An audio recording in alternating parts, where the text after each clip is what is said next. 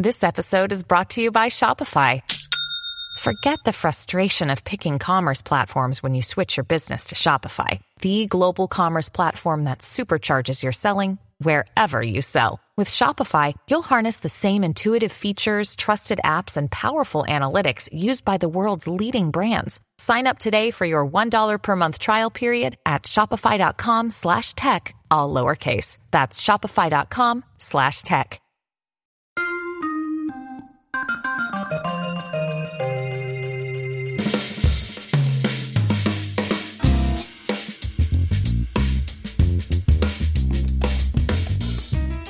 So, gentlemen, uh, it's uh, it's really, I think, time that we have to address uh, what has been an elephant in the room for some time, uh, which is, are the journalists going to be the last people actually using Twitter, the site now known as X?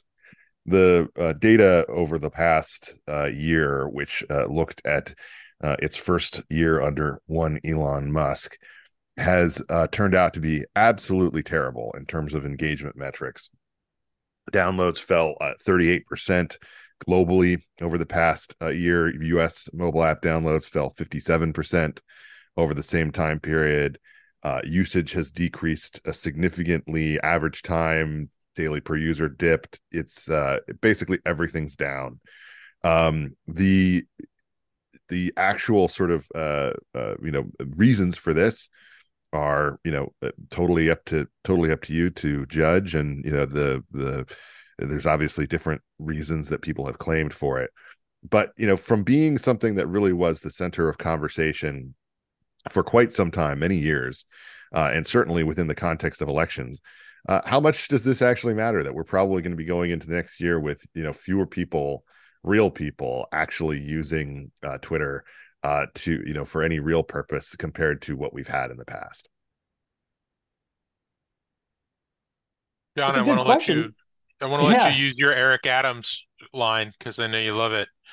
Well, yeah, well, so I, I think in this case, to to some degree, um, because I do love the Eric Adams line, you know, elections are won by people on Social Security and not people on social media.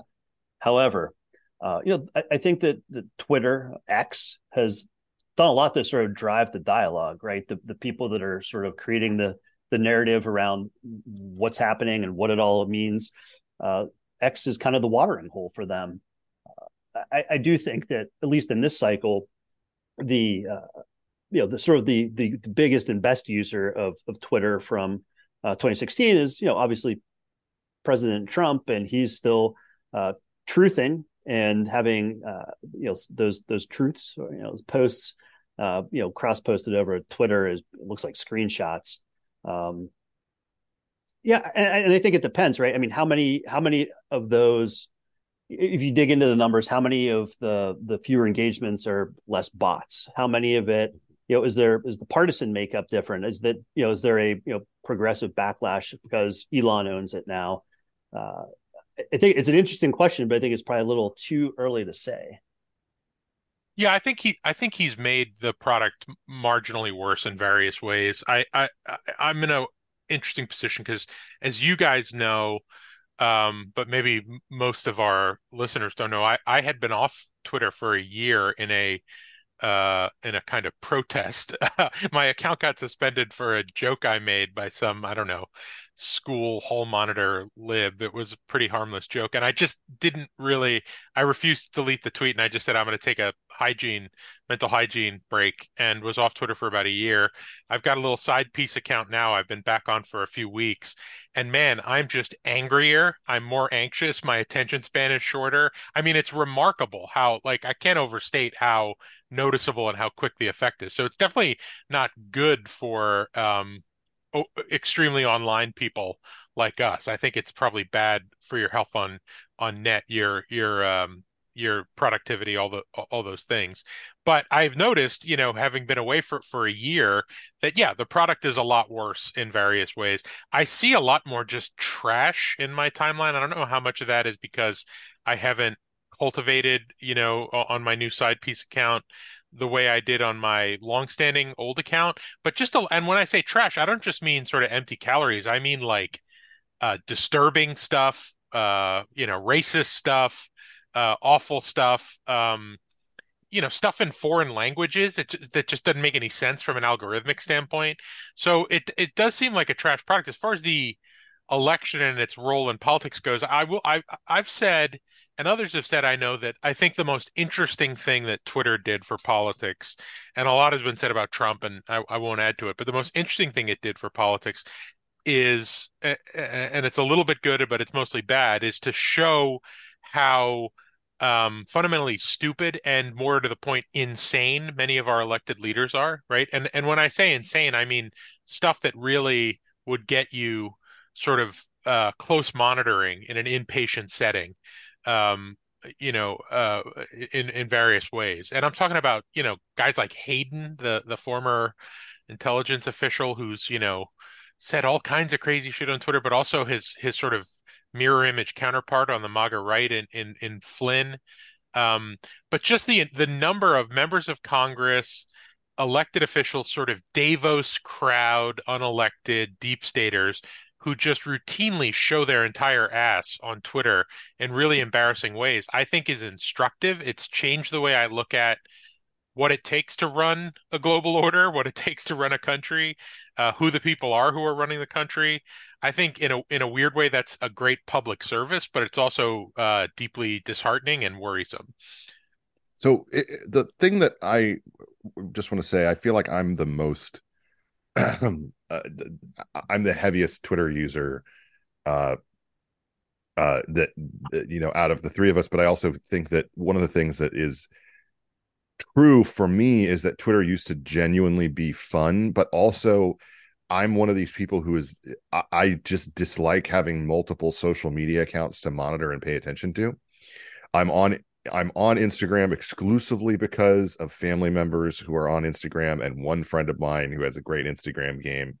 Uh, and I, and that's really like the only reason that I'm on there, because when they send me a link, I need to be able to see what they're trying to send me. Um, the, I don't like to use multiple social media. And so I really just chose at a certain point that I would only be on Twitter.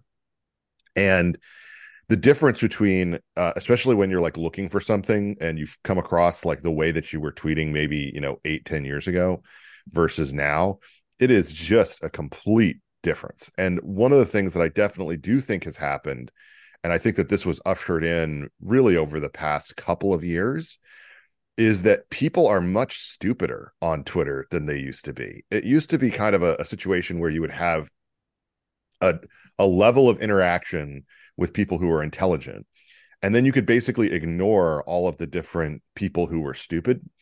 And maybe it's just that I've been around long enough, or that, you know, I have a big enough followership or followership or something like that, but you can tweet something out that's simply a form of analysis or an observation these these days about political, you know, ramifications of things, and everyone will come down on you from one side or the other, calling you an idiot, calling you names, calling, in my case, bringing my family into it, uh, and and say just the most obscene, sometimes uh, threatening, like violently threatening yeah. language for what is, frankly, just fairly banal analysis of a situation.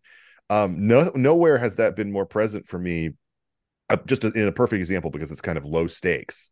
Um, you know, because I can get people getting hyped up about, uh, you know, this, that, or the other, you know, issue that that is deeply important. You know, it's not if if you were, you know, tweeting about uh, Israel or about Ukraine or about, you know, the something war where people are dying.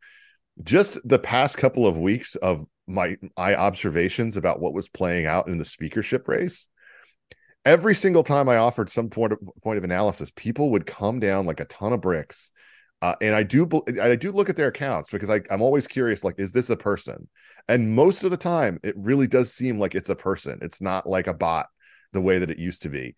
And it's it's I I have to say this. They're baby boomers. They're overwhelmingly baby yeah, boomers. A lot of them. Yeah. And, well, so, and, and, and I, I just have to say this. Baby boomers, for whatever reason, they have no capacity to see. It's it's like they don't think of tweets as being part of a thread. Like they they'll they'll cotton on to something that's that's part of a thread of, okay, here's some observations about the way things are going, and they'll treat it as if it's the only thing you said. And sometimes, and this is really just, it actually happens more often than not, usually what I'll do is I'll just pick one or two of the most aggressively dumb, but also clearly a real person.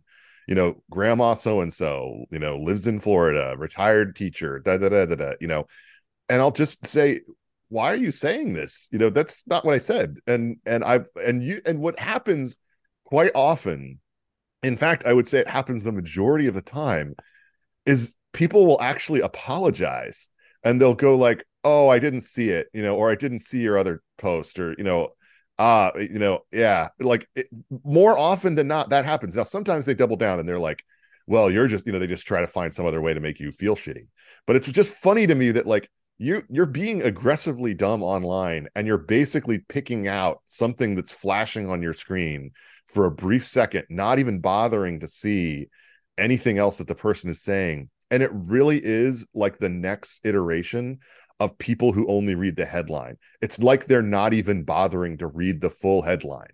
You know, they can't even be yeah. troubled to get past word the, six. There's a lot in that. I think it's all, there's a lot of fascinating topics there. I'll just say a couple of quick things. I, I think one, that is, that is an example of a kind of, it's a similar dynamic to mob mentality. And that's a phrase that's overused, but the idea that you will do things as part of an anonymous crowd, that you will be the worst version of yourself, that you will be more outrageous, more violent, more impulsive, less moral, all of those things when when you are when you can you perceive your own anonymity, or you perceive that you're part of a large crowd. There's something like that operating on Twitter and the anonymity of it. That's why I think it's a good idea generally for sites to move towards a lack of anonymity in users. I mean, there's some spaces, obviously, you know, where it, that's important from a free speech perspective, but I think as a as a matter of like cultural health and social health, you should be who you are online generally. And I think it will make people a, a little bit more civil. I think the, the thing you experienced is so true. I, I'll, I'll try and tell a very, very short version of the story, but I was trying to explain to my wife about, um, we were talking about the the Palestine stuff and the people who are tearing down the the the posters of the kidnapped yeah. Israelis. And it was related to this. And this was just the other day. And I was talking about how I was once on a train as a poor college student with my girlfriend at the time from the, the Spanish side of Basque Country to the French side of Basque Country. And it was me and my other Engl- English speaking girlfriend on this train with forty Basque soccer hooligans. And they weren't just Basque soccer hooligans. They were Basque soccer hooligans after a loss, and they were all drunk out of their minds. Right. Mm-hmm. And they, all of them, they're all forty of them, took turns basically abusing my girlfriend and I.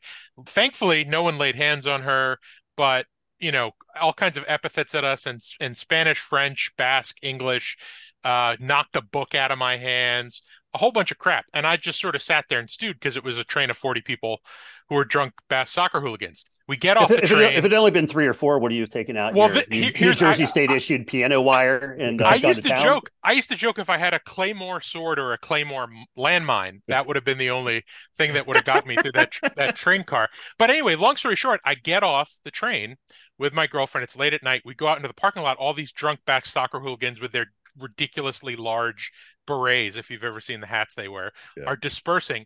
I go up to one of the worst offenders and I push him and I start screaming at him and I just shove him and I say what you would expect me to say. You're all alone now. What's up? That that's where that, I was so frustrated.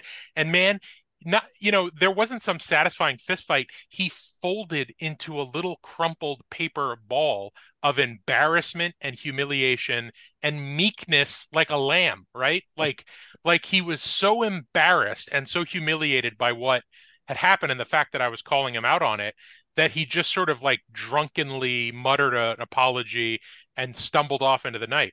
And I think that is Twitter on a daily yeah. basis. And it's exactly the phenomenon that you're talking about. And it's not good for anybody. I mean, we should say, I, I should say I'm the worst version of myself on Twitter. So, I mean, to the extent that people are using it less, probably a good thing. I think you're your best version, but, you know, agree to disagree there. But I do think, you know, going back to Twitter, though, and, and what it all means for, for the cycle, um, I, I think one thing where Twitter X, whatever, continues to be invaluable is in highlighting stories that may not otherwise get coverage. Um, yeah. You know, as we sit here today, there was a story last night that seemed to broke on Twitter uh, about Jewish students at Cooper Union uh, in New York basically being like, besieged in a library by Hamas protesters. And given how the New York Times has handled um, you know, the events of the last few weeks in Israel and then here domestically with around anti-Semitism, does that story get covered? You know, with Substack, you have to affirmatively subscribe to stuff. And you know, with, with, with Twitter, part of the, the thing there is just that it can sort of bounce off of people that you follow or things like that.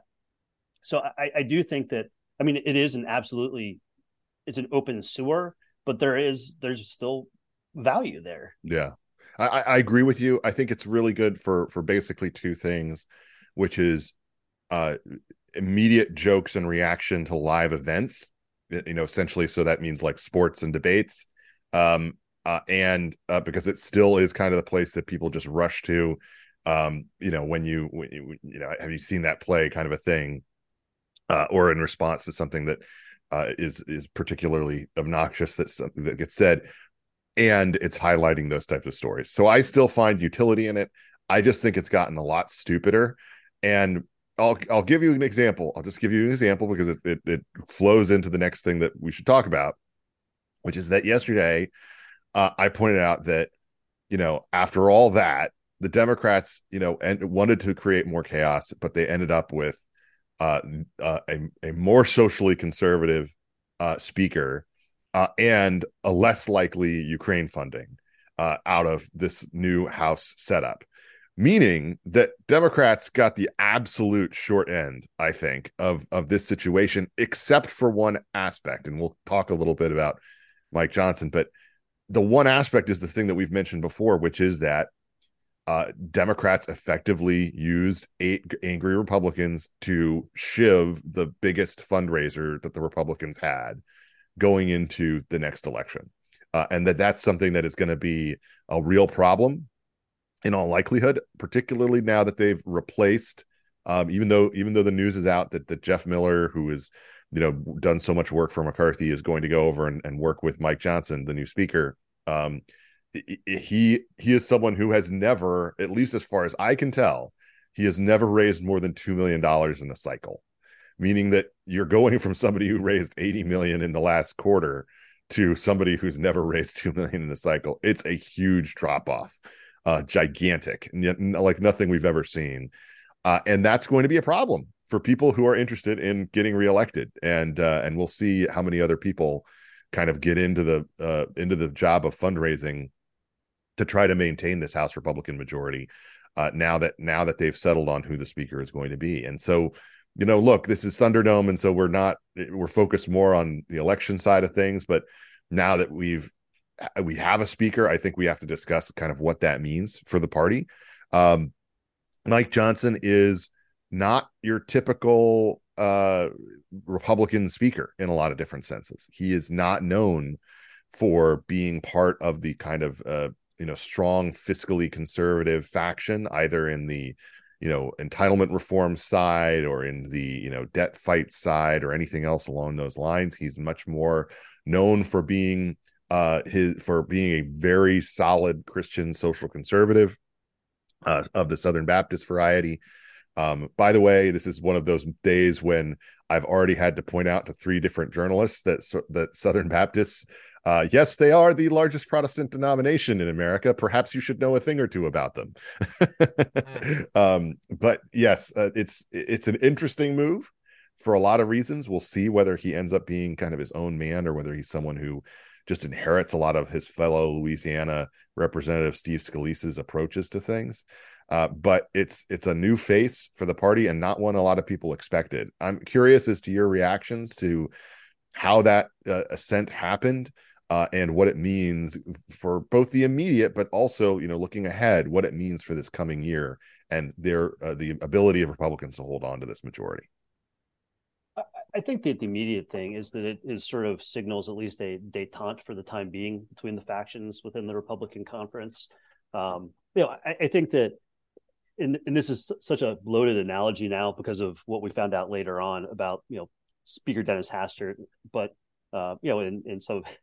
his unsavory behavior, you know, before life in politics. But setting that aside, I mean, this feels a lot like the Hastert's ascent to the speakership, um, you know, after fellow Louisiana or, you know, after Louisiana and Bob Livingston, after Newt Gingrich uh, left the speakership, you know, Livingston was speaker elect, got caught up in, you know, what would be probably a survivable, you know, kind of sex scandal now. But, you know, as a, as a result, you know, did not, you know, go ahead as speaker. And it sort of threw in, you know, in that point, you know, I think this was nineteen ninety-eight, threw, you know, House Republicans into chaos with, you know, a lot of people wanting to to grab the crown. And at that point, uh, you know, Denny Hastert, who was the chief deputy whip for, at that time, you know, majority whip Tom DeLay, kind of emerged for, I think, a lot of the same reasons as Johnson is he's a guy that everybody likes, you know, or no one really dislikes. So he is, you know, I think that having, you know, for the, you know, more conservative faction, you know, he's a guy whose probably sympathies are certainly more with them. But, uh, you know, even, you know, even you'll see some of the press reports of Democrats saying, like, he's kind of a nice guy, you know, and he's not terribly objectionable. So I, I think for the time being, I mean, I think having somebody that everybody is okay with is like the most important thing for Republicans, because now it lets them, you know, get back on message, right? We had the, you know, the resolution yesterday, you know, expressing support for Israel, which, you know, unanimously Republicans supported. Also of, of note, uh, you know, you know, Speaker, now Speaker Johnson, uh, the last time you had a Republican unanimously elected speaker uh, was John Boehner after the twenty ten wave election. So, you know, not Paul Ryan, not Kevin McCarthy, uh, you know, J- Johnson, you know, partly by fatigue and partly by being sort of, you know, kind of a lowest common denominator, you know, among the various factions, you know, gives you somebody now who can get, you know, the train's running again. Um, you know, I think he's going to run into a lot of the same problems as, as Speaker McCarthy did. But you know, it seems like so far, at least what you hear from the Freedom Caucus guys, that they're going to give him some sort of grace period. Uh, but you know, I, I think I think the where it intersects with the presidential campaign, you know, is you know, is the Speaker, you know, then just Congressman's activity around uh, certification and around you know electoral vote count in twenty twenty, and I'm sure we're going to have several news cycles of relitigating all that again. But I think for the time being, I think he's going to, you know, restore something as close to normalcy as you can. And, you know, by all accounts, a good guy, is a very bright guy, um, you know, but it's it's going to be a, a new look. And I, I, the one last thing is, seemingly just by the way things happened, didn't have to make any promises to anybody. At least, you know, there's no reports about that, no coalition government or no, you know, power sharing. He is the speaker, and unanimously so. And it doesn't sound like there were side deals and, you know, because he sort of hung back in this process. So he is probably going to be more unencumbered, at least for the time being, than some of his predecessors. Yeah, I think that's an interesting point. And I was, I, I kind of wonder what shook loose. There's always, you know, you guys have been on the other side of this, certainly more than I have. I've spent some time reporting up on the Hill in my career as a journalist, but uh, I don't have the experience you two do. But there, it seems to me there's always kind of the couple of things that get leaked out that serve various factions' interests to get leaked out about how something happened in the background. And then there's always like a half dozen things that you never see in the press, but you hear, you know, uh, over drinks, or you, you, you, you get a story from an ex-staffer a couple years later about what was really going on. And I, I really do wonder what shook loose in this, whether it was McCarthy calling off his dogs or, you know, what was going on there. I've, as far as Johnson himself, I, I've heard him. I heard. I saw somebody compare him to uh, Ned Flanders, and that kind of that kind of rings true to me. Um, I do think it's interesting that you know he comes from uh, the policy kind of arm of of leadership, and and as far as I know, has never whipped votes or had to whip votes, and so it's interesting to me. And I think a potential problem for him, I think, his two big handicaps are going to be, he's not a vote whipper and he's not a fundraiser, as Ben mm-hmm. mentioned. And those are going to be two big problems that he's going to have to deal with. As far as the actual slings and arrows of the office, I do think that there maybe is a sense, certainly in addition to exhaustion, that, you know, the worst case scenario, this guy will be speaker for another year, year and change. Um, and then you have another crack Uh, at either electing a different speaker, or, you know, you won't have that option, and people will be fighting over minority leader uh, jobs. Uh, I do think it shows, you know, something I think Ben has talked about too, that it, that the, the triumph of kind of personal beefs and personal relationships, the fact that everybody seems to like Johnson uh, turned out to be more important. Everybody in the caucus uh, turned out to be more important than a lot of their individual concerns, whether that's Ukraine funding or whether it's election it, you know, January sixth, twenty twenty kind of stuff. Um, for instance, Ken Buck, who made a big deal about how he wasn't going to support anyone who was involved in January sixth or efforts to overturn the election, seemed to be pretty comfortable voting for Johnson. And I can squint, I can squint my eyes and make a colorable argument that what Johnson did is categorically different than what some of the dumber members of the caucus did when it comes to January sixth, in the sense that he, you know, followed the rule of law, let a, let a, wrote an amicus brief and, you know, led a legally court-driven effort, um, you know, with, I think, a, a foolhardy theory and a rotten cause underlying it. But in, in any event, I can kind of squint my way to seeing how Buck could see that as different than actively uh, supporting an insurrection or kind of extra legal means of overturning the election. But nevertheless, it is evidence that, you know, whatever kind of uh, policy uh, gripes or personal gripes were animating the blocs that opposed the other Um, failed nominees for speaker uh, didn't stand in Johnson's way. So it'll be interesting to see whether he mm-hmm. can maintain any kind of goodwill going forward. Well, he's got some uh, pretty big fiscal challenges right ahead of him, and we'll see how uh, how capable he is at, at navigating those. And yes, I think that uh, you know, the point really here is is to sort of say, you know, uh, and this is true, by the way. I, I would just going back, you know, Matt Gaetz and his crew, mostly most of them wanted Jim Jordan. Um, uh, and Jordan, uh, just like, uh, uh, just like Johnson, is not someone who has a history of, of whipping votes, nor does he have a history of, of fundraising prowess. So it's, in a certain sense, it's like, okay, well, this guy has some of the same defects as the other potential candidates. Um, the one who really got shivved, uh, definitely seems to have been Tom Emmer. And obviously his job is, is whipping votes, uh, in terms of his approach. So it's, it's an interesting scenario. Uh, and he's definitely a cipher uh, compared to some of the others. Uh, so we'll see how big of a role uh, you know, he plays in terms of the leadership of the party and how how he's able to chart a path on so many different big uh, questions. Um, speaking of one area where he's not going to break with the herd, just based on you know everything that he said, and also I was listening to one of his interviews uh, today from a, a couple of years ago about a trip that he took to Israel. Uh, he is definitely in the in the Uh, Southern Baptist uh, vein of viewing America's relationship with Israel as being a tenet of his faith.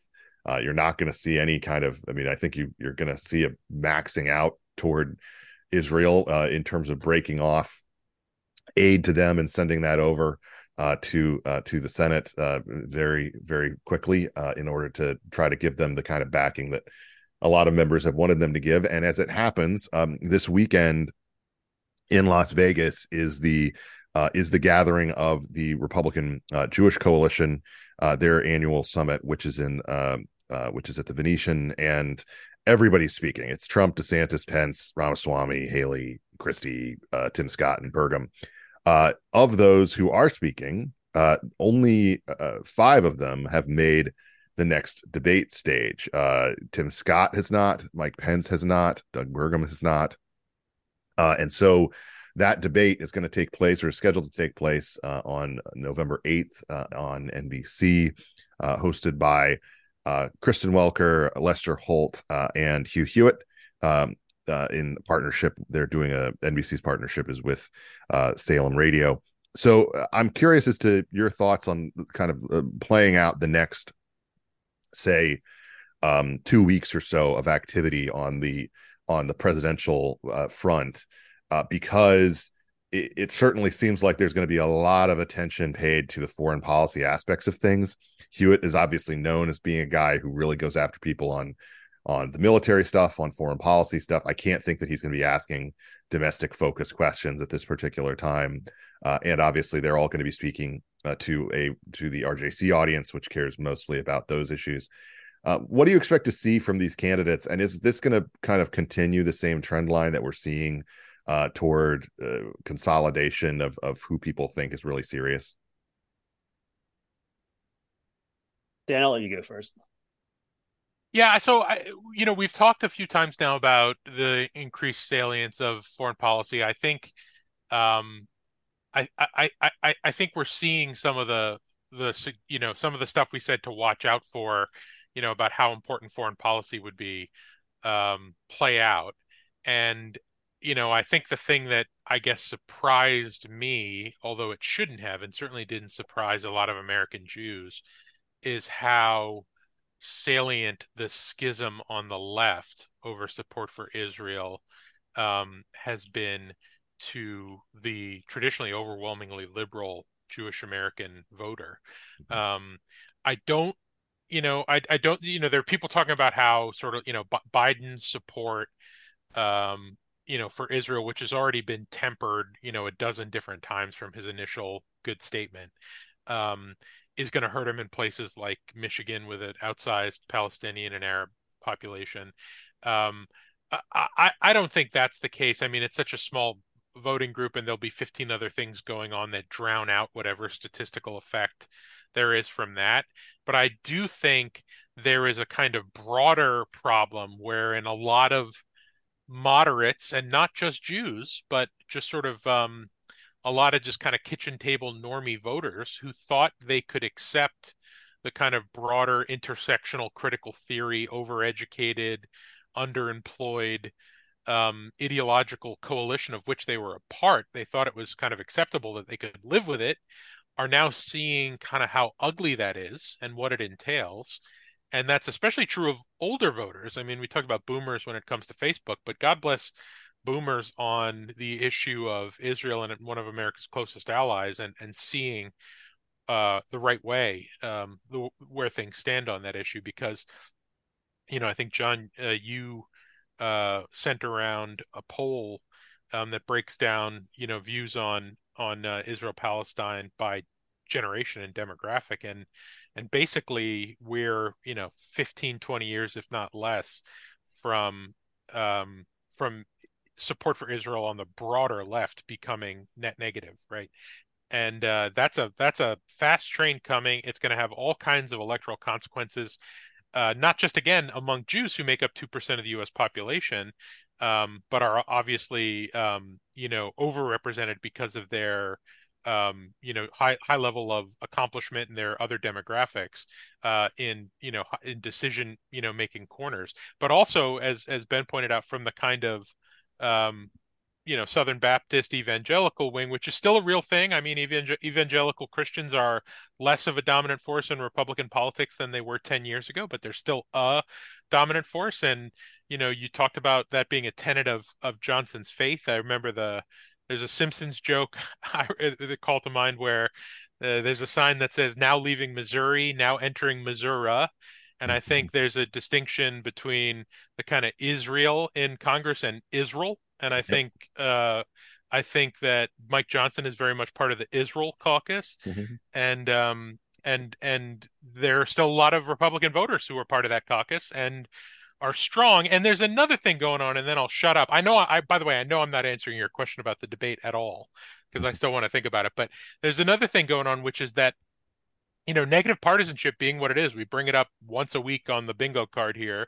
Um, The same way that Republicans lost enthusiasm for Ukraine when it became clear how many libs were going to hang blue and yellow flags from their townhomes and and put the bumper stickers on their Audis and Subarus, um, the opposite is happening on on Israel. I think there there was we saw the ugly anti-Semitic parts of the right, and we could talk about that, um, come out in in force.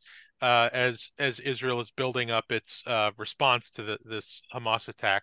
But you're also seeing, uh, I think, I'd be curious to hear if you agree, that kind of negative partisanship kick in where a lot of Republican voters are seeing what the college campuses look like, and they're seeing what the streets in, um, you know, some of the worst cities in America look like, and they're seeing whose side those folks are on, and their negative partisanship uh, instincts are kicking in, and that is solidifying support, I think, on the Republican side uh, for Israel. So um, as far as what that'll look like in the debates, I mean, it's going to give Haley an advantage. She knows what she's talking about. Gives Trump an advantage, e- even though he sucks and he's old and all the things we always say about him, you know, when he's talking about this stuff impromptu, it gives him an advantage because of his record, mm-hmm. because of what he did between twenty seventeen and twenty twenty-one. I mean, just, you know, l- love him or hate him as a person. If you're a, if you're a hawk and a supporter of Israel, there, it's hard to argue with what, what he did in Iran, um, and in Jerusalem and all those places. And it hurts, you know, the people who are less serious about it. I think it's going to hurt Ramaswamy. I think it already has. Um, you know, he's in, in desperation. He's shacking up with uh, with what's his name, uh, Alex Jones. Alex Jones, you know? Yeah. So, um, so I think there will be some effects, um, and they have to do with, with the American response more so than the actual foreign entanglement, like what's what's happening on the ground over there. Um, but we'll see. Yeah, I, I think the Israel thing, you know, it's it still you know, has to play out, and it's you know again always you know our our thing here is to talk about the political implications, and right you know the human implications are just so much more important, but. I, I kind of wonder, I don't even want to talk about it in a political realignment sense, but just sort of, I feel like we might be going through some sort of like cultural realignment. I mean, you know, you look at, I think we're all, you know, kind of, you know, same uh, boomer, you know, boomer millennials and, you know, short of nine eleven, I don't, I just can't think of something else that feels like it's had this kind of impact just everywhere in American life. Um, I'm, I'm sure there are things that were, I mean, it's, you know, the Trump election in twenty sixteen, but it just, you know, especially where sort of, you know, we, we've seen that Twitter tribalism now take to the streets uh, in ways that I think are you know, really worrisome. Um, you know, as far as what that means for, you know, the campaign, I mean, it's, it's still like, I'm just looking up at the latest, you know, Real Clear Politics, you know, rolling average, and Trump is basically at his high watermark over, you know, the last six months. He's, You know, he's got polls, you know, when we started doing this podcast several months ago, you know, he'd be in the, you know, you know fifty, low fifties. Um, he's had several polls now where he's sixty percent or north of sixty percent. Um, you know, at some, you know, at some point you have to wonder, did the consolidation already happen? It's Trump. And then, you know, everyone else is just kind of there. Um, and, and when is Trump going to sort of reassert himself as more of a national candidate, and can he, when he's obviously got a lot of ongoing legal challenges, you know, hit with his gag orders and contempts and, you know, all those kind of things. Um, I, I think in the, you know, probably in the, the nearer term, it's, you know, I'd say that sort of what's going on in, in Georgia with, you know, some of the plea deals could potentially have more of an impact on the presidential race than, than the Israel thing. But I agree with Dan that I think Trump, Haley, and DeSantis you know, are going to continue to sort of pull away. Um, I hope Ramaswamy, nine eleven truther, Ramaswamy, who now is hanging out with, you know, gross Sandy Hook truther, Alex Jones, just goes away and never comes back again into national life. Um, but it's, you know, it's a, it's a, it's one tier one guy in Trump and two tier three people. And I think they're tier one talents, but just not getting that traction in, in DeSantis and Haley. And, you know, again, it all comes down to Iowa. Um, I, I did want to mention the the Alex Jones thing, so I'm glad you brought it up. I don't think that we need to spend too much more time uh, talking about Mister Ramaswamy. I think that he's gone in such a, a bizarre uh, direction, uh, you know, that basically uh, ever since he ran into uh, the actual challenges uh, on stage from people, I just think he's gotten weirder and weirder. Um, but I do want to circle back to the mention of, of Trump's legal challenges before we wrap things up, which is that you know, we saw, uh, obviously, you know, over the past uh, couple of weeks, we've seen this series of people taking plea deals in Georgia, uh, including most recently Jenna Ellis, who gave kind of a tearful presentation about, you know, trusting the people around her and, you know, being a junior attorney and just trying to do her job and not doing due diligence to check claims. Obviously, you know, Sidney Powell and Kenneth Cheesebro have also uh, pleaded guilty, and Mark Meadows has flipped. Uh, and uh, and taken sort of the other side of things, as we, I believe, uh, predicted on this show back in the day, um, you know. And then, of course, there's Trump's challenges, where he's in these uh, he's in these hearings uh, in front of, uh, you know, the the the challenges that he's facing, you know, uh, in uh, New York over this gag order, uh, and this judge who continues to fine him here and there. Um, it, it's the one thing that I think is is. Uh, is doing a disservice here is because I think we we talked about this before, but the, the idea that they were going to have all of these different cases thrown at Trump, I just think that it's something that was a real mistake on the part of, and now you can say this is just ambitious Democrats, you know, who all want to be, you know, part of this and who all want to claim some type of credit for for taking down Trump legally.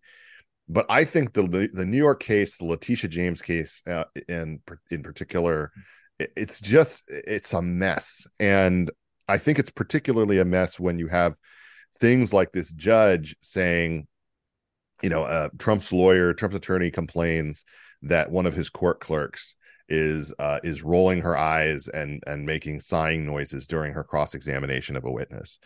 And in response, you know, uh, Trump says something that the the uh, judge then fines him ten thousand dollars for. But the judge also says, I'm very protective of my staff. I don't want anybody killed. Now, I mean, maybe there are real threats against these staffers. You know, maybe that's something that is is happening that isn't being reported. But I, I think that the, the thing is, every time they go to eleven on this stuff, I think it, it hurts their case, uh, especially when, you know, you have Letitia James out there, uh, you know, continually posting on social media about the case. Uh, and, uh, you know, even as, as Trump is supposed to be forbidden from, you know, criticizing, you know, her and Jack Smith and all these other people.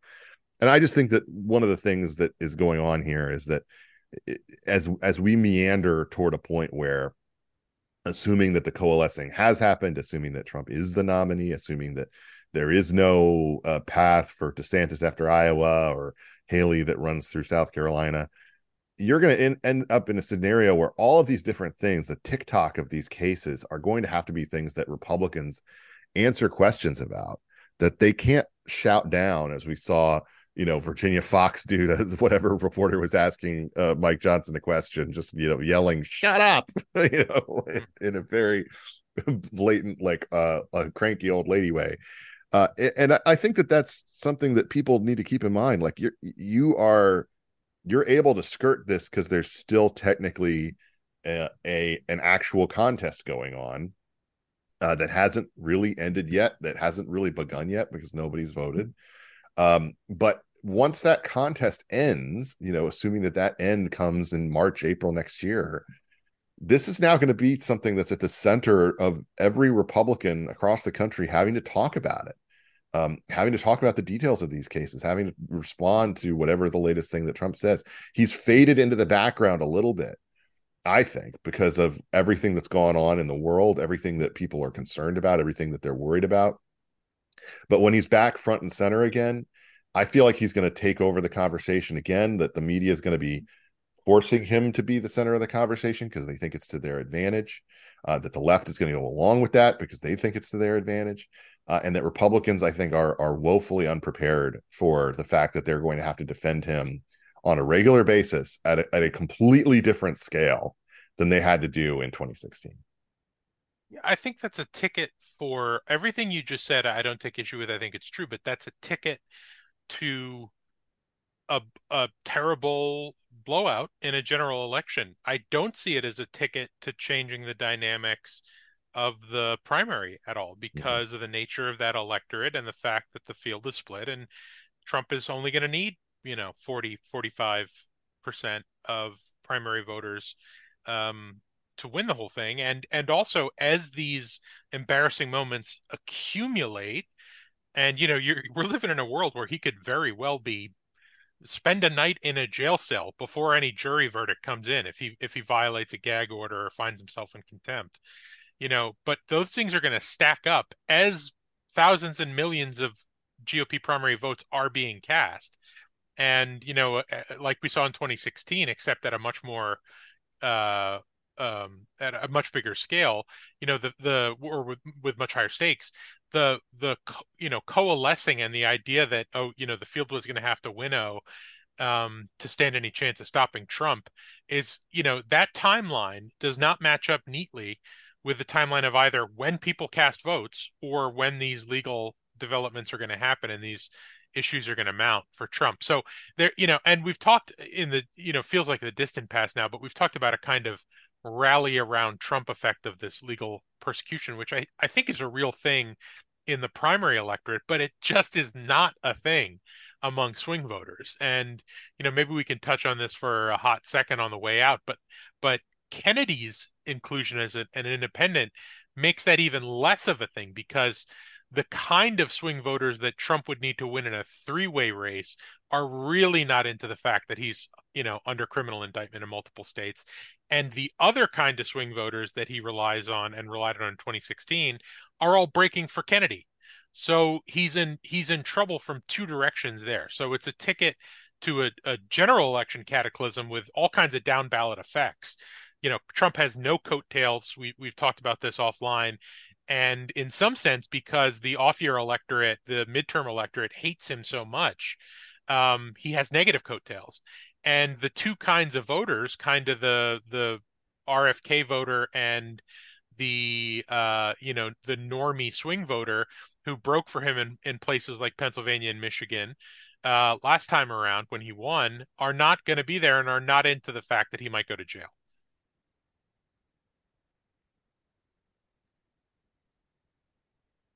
Yes, it's gonna be an, it's gonna be a huge issue to for, for everyone to contend with, and you know, I, I you know for people, including myself, that thought the the you know the Russiagate stuff was was hard to follow with all the competing narratives and legal documents. I mean, you know, this you know you've got three or four of those going on. I, th- I think at some point it just becomes noise, and people, you know, either you know it's gonna be has more evidence that Trump is a bad guy, or it's um, you know more evidence that Trump is being persecuted by the deep state. Uh, yeah, I guess the question is, you know, can can Trump kind of run? Yeah, well, you know, we'll, let's tie it all back together to the Louisiana thing. Can he run kind of that, you know, an Edwin Edwards race? You know, former former governor who ended up in uh, legal trouble, but then uh, prevailed uh, to once again become governor of Louisiana uh, by defeating David Duke. Um, you know, and the, the slogan was, you know, vote for the crook. It's important. Mm-hmm. Um, can, can he can he say? You know, can you basically? I mean, again, he's he's never going to say like, uh, you know, I'm a bad guy, because I think he thinks he's you know the greatest ever. But like, hey, you know, look, I made mistakes, but you know, this is too important for you know, if if if the pre- if President Trump is able to pivot away from him as the central character of of the campaign and make it to the American people, um, then you could see a narrative of like, hey, yeah, sure, those are all problems, and you know, my my fault. Again, we're in a fantasy land where he would acknowledge something being his fault, but you know, if the if the world around us is looking more, you know, dangerous, or if the economy is, you know, in a place where people are, are dissatisfied, you know, maybe he can kind of push through that. But man, that's a that's a drag you don't want to have on your candidate if you don't have to, and it's one that you know Republicans don't seem just willing to accept, but almost eager to, if you you know continue looking at the poll numbers. Mm-hmm. Uh, well, let's uh, let's wrap things up. I, I just wanted to uh, ask one outgoing question, which is obviously, you know, with the Johnson kind of ascendancy, uh, this renders anything, any side deal uh, that had happened before moot on the Ukraine aid question, presumably. And by the way, I mean, that's a disputed thing. There's lots of people who say that there wasn't such a thing that was going to happen. Personally, I think there's a ton of interest in the G O P conference among the moderates to still do something on Ukraine or to send more money uh, in their direction. Uh, and obviously, you know, that it doesn't have the kind of unanimity that you see on the Israel side of the equation. Uh, assuming that things proceed the way that they're likely to, and you have a group of G O P senators now introducing this standalone bill uh, that would send money to Israel, but not Ukraine. That's a, that's a Cruz, Vance, uh, Lee, uh, uh, Roger Marshall bill. I don't know if Holly's on that, but you know, it's it's the type type of people you would expect. Um, what do you think is going to end up happening with that? Do you think that this is going to be kind of the cutoff point where uh, Democrats shift from uh, pushing for real Ukraine funding beyond what's already been committed, or do House Democrats try to just jujitsu this situation and basically say, Uh, oh, it's those evil Republicans who are blocking us from doing it, despite the fact that, you know, of course, the only reason that they're uh, that they're able to have that happen is because they shivved Kevin McCarthy along with uh, eight other Republicans. Yeah, that's a good that's a good question. You know, I do think this, whatever its psychological roots or its psychological origins, I do think the Democratic enthusiasm for Ukraine is largely authentic at some level. So it's not one of those things you always say, would they rather have the policy or have the issue?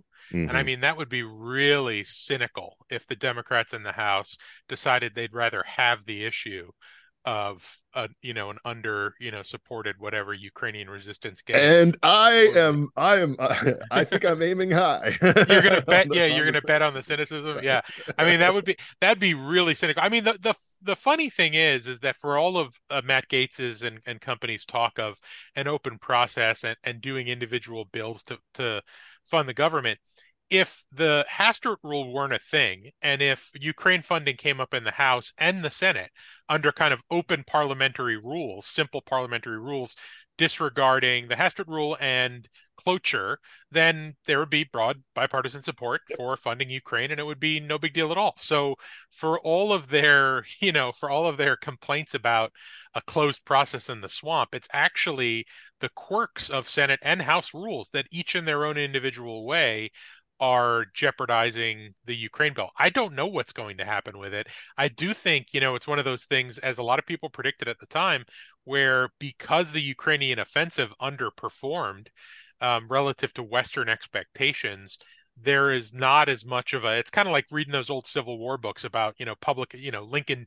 dealing with public opinion after every, you know, minor setback at a creek in Western Virginia. Mm-hmm. Um, you know, there's something like that going on with Ukraine, and, and there's less enthusiasm for the cause. I think it's marginal, but less enthusiasm nonetheless, um, given that their offensive hasn't gone where it needed to go or where they hoped it would go, and given the increased salience of stuff going on in the Middle East. So I think Ukraine funding's in big, big trouble. If you put a gun to my head, I think something gets passed, but it's like fifty-one forty-nine in terms of probability. I think it's a little bit easier to to see a path. And I think that there's this narrative right now that Republicans are overwhelmingly opposed to Ukraine aid. And, you know, at least the last vote in the House doesn't bear that out. It was pretty evenly split.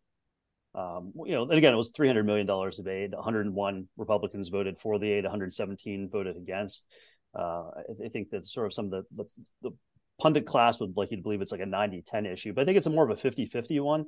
And, you know, I, I think some of those one seventeen are are probably soft nosed, that if they got a inspector general for Ukraine funds, um, that you or you know, something else that would have sort of more spending integrity around it, um, that, you know, I think that that number could grow. And I think a lot of it will depend too. I think that the, on a lot of the b- budget issues and funding issues, I think the Senate is going to have, I mean, just a outsized impact. I know that, you know, Leader McConnell is having trouble trying to sort of link, um, you know, Israel and Ukraine aid, but, you know, Chuck Schumer controls the floor, and it's not hard to imagine nine or ten Republican senators um, that are sort of more of an internationalist bent, or even twenty Republican senators uh, voting for some sort of clean C R that has, you know, Israel plus Ukraine plus border security kind of thing, depending on, you know, how you line up that mix of things.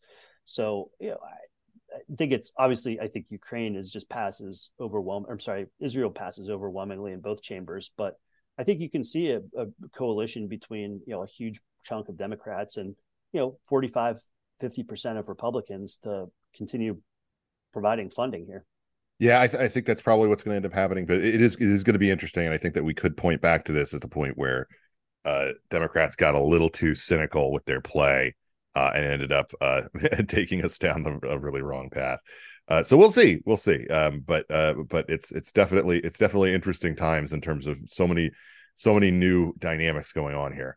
Uh, this has been Thunderdome, uh, and for John, for Dan, and for myself, Ben Domenech, thank you for listening. You can head to the spectator dot com, subscribe to our newsletters there, uh, sign up to get the, the the issue, as I always encourage you to sign up for print and digital, because the print copy is just so great. Uh, we've got some great articles, including uh, things on the migrant crisis this month, and uh, and stuff next uh, next month that will be uh, my own reporting on Uh, three thousand words or so on this whole speaker battle and everything that played out. Uh, and uh, thank you, as always, for listening. We'll, we'll be back next week with more to continue guiding you through this crazy election cycle.